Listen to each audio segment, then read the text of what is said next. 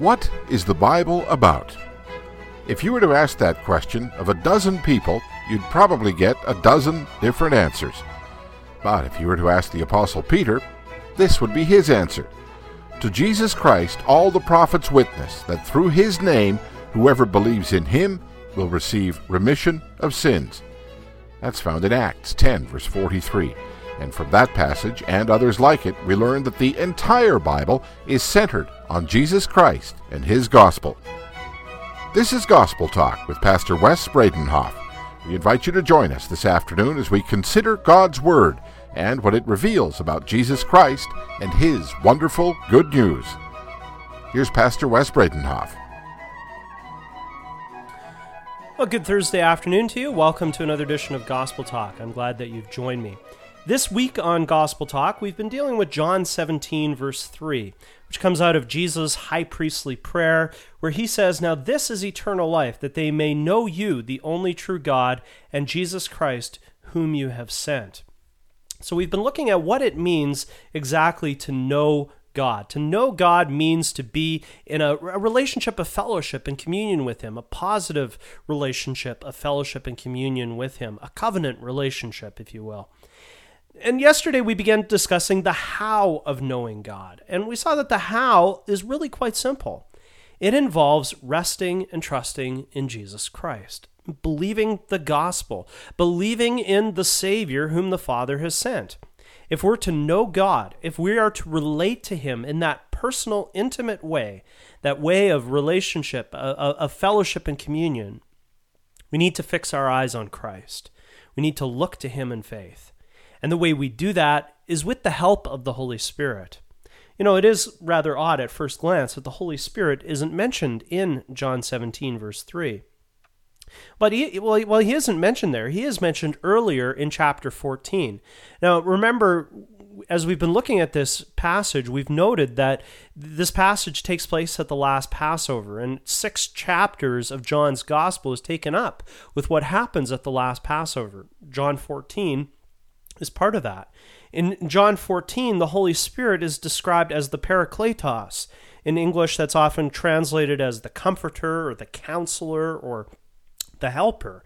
Jesus said that the Holy Spirit would teach the disciples all things, that he would bring to mind everything that Jesus had said, everything that he had taught, and everything he had done. And the Holy Spirit did that very thing. And, and today, the inspired Word of God, the inspired, inerrant, infallible Word of God testifies to all that. The Word, the Bible, is the instrument or the tool of the Holy Spirit to help us to know Christ, and so thereby also to know the Father. The Word is what reveals Christ to us. From Genesis to Revelation, in some way, shape, or form, it all testifies to Him. It all points us to the Lord Jesus Christ. And there are a number of things that we can take from that. First of all, to know God personally, we need personally to be students of the Word. And that applies to all of us. That applies to me also as a, as a pastor. You know, as for, for pastors, it's easier it's easy to be studying the Bible without being a student of the Word. It may sound strange, but it's true. You can study the Bible because that's what you do as a pastor. But there's a danger that you don't really connect it you don't really get connected with your heart and your mind and your will. And so pastors need to preach the gospel to themselves. I need to preach the gospel to myself before I can bring it to you over this through this radio program and before I can also bring it to my own people. But then there, there's also the important thing that all believers should be preaching the gospel to themselves. I would hope, friends, that you would be doing that that you would be preaching the gospel to yourself every single day, that you would take refuge and joy and comfort in all that Christ has done for you. Look to him in faith. And you know, you, you rehearse the gospel message in your mind, or you can even do it out loud. Every single day, you say to yourself, I am a sinner. I have broken all of God's commandments, have never kept any of them, and yet God, without any merit of my own, without any works of my own, has given me the free gift of salvation in Jesus Christ. I have a Savior who lived a perfect life in my place. I have a Savior who died on the cross for me in my place. I have a Savior who is risen from the dead for me. I have a Savior who is seated at the right hand of God for me. I have a Savior who is coming back to judge the living and the dead, to inaugurate the age to come for me. We need to be busy with the word. We need to be busy with the gospel. We need to be constantly engaging it. We need to be digging into the word of God so as to, to know Christ and to know the Father. And here we can also think of how important it is to study the Bible, not only on our own as individuals, but also with other believers. There, there's something to that. You know, when you study the Bible together, not not taking some book that, you know, mentions the Bible here or there, but actually getting together with other believers with open Bibles and going through the Bible, looking at Bible verses together, trying to understand the word together, that is a, a, a valuable instrument in helping us to grow as Christians. So, first of all, we need to be students of the Word.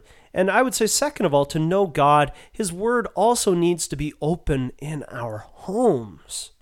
You know, that is something that is so crucially important, something that is so often neglected in our day and age because of people's busyness and so on. You know, the Reformation, one of the great gains of the Reformation of the 16th century was that people were able to have Bibles of their own. And literacy was becoming widespread. Fathers were able to read the Bible, and so regular daily family worship became an an important part of the Protestant Reformation. Today, it's virtually lost. Very few people are doing it. I would say to you, friends, that if you are a father, especially, you have to make it a priority to lead your family in worshiping God, reading the Bible with them, explaining the Bible to them, singing praises to God, praying to God together. Lead your children into the riches of the gospel so that they will know Christ, so that they will know the Heavenly Father.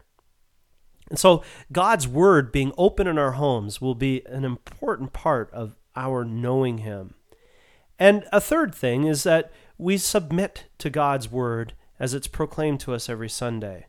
His word is centered on Christ and the gospel, and it's that gospel that will encourage us and strengthen us and lead us to know God better. It's the gospel, the good news that powers a Christian life to God's glory. As we as we come together for church every Sunday, we should be having those words of the Greeks in John 12 21 in our hearts. Sir, we would like to see Jesus. And you should, you know, you should tell your pastor that too. You should go to him and say, you know, this is what my longing is. You know, John 12 21, that summarizes what I would really love to hear every Sunday. Sir, we would like to see Jesus. And your pastor is, is a weak man. He's a sinful man, just like I am. And Sometimes he's going to fail and sometimes he'll disappoint. But pray for him. Pray for him. Pray for your pastor that he would proclaim Christ and the gospel, that he would faithfully proclaim the whole counsel of God for your salvation.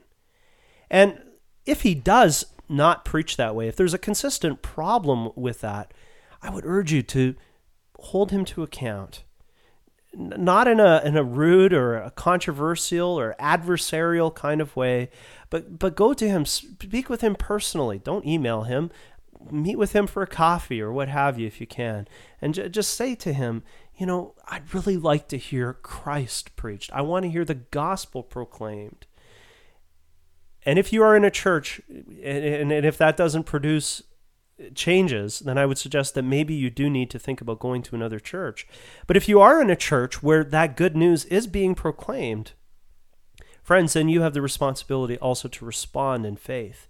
Make that good news your own time and time again.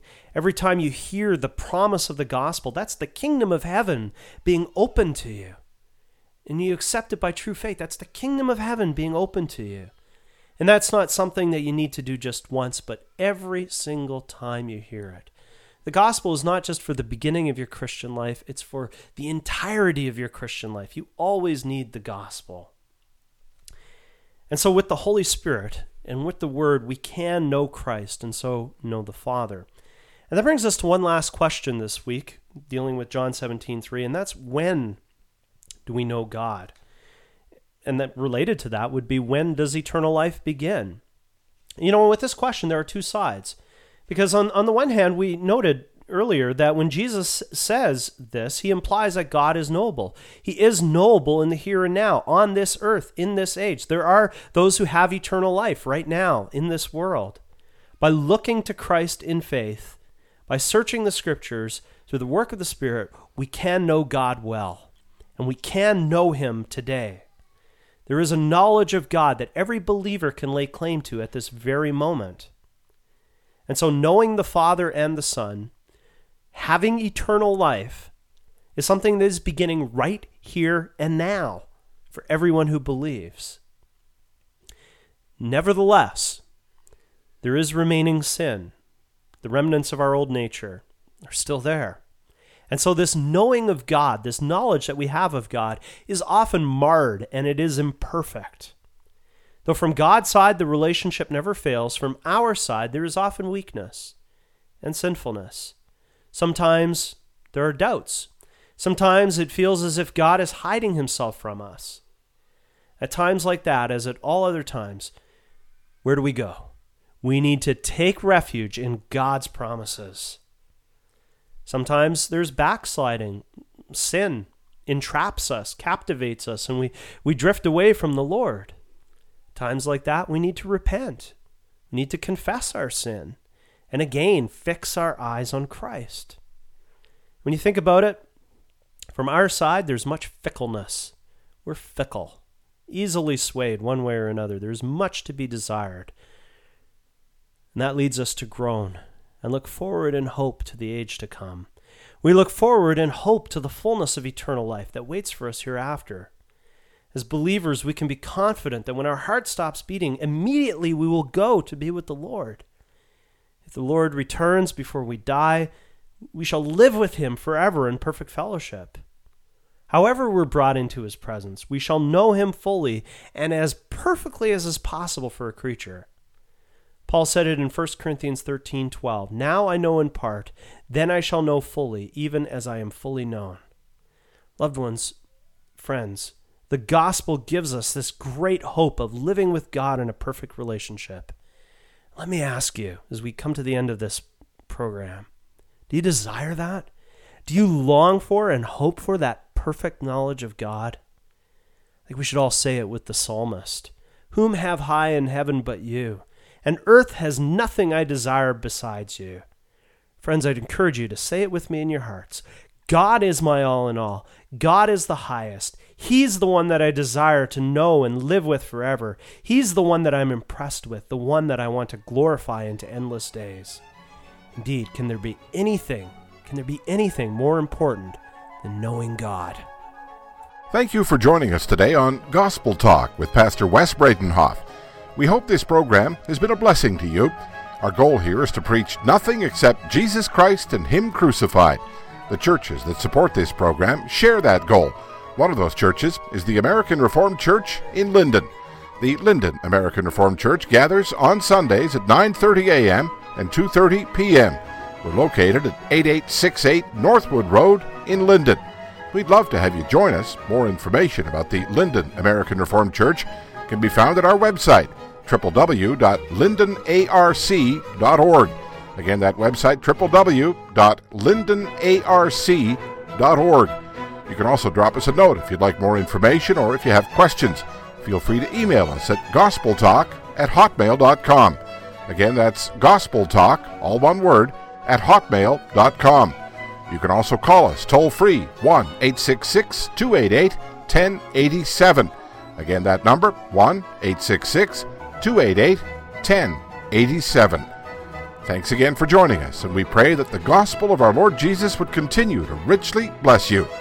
This has been Gospel Talk with Pastor Wes Bredenhof.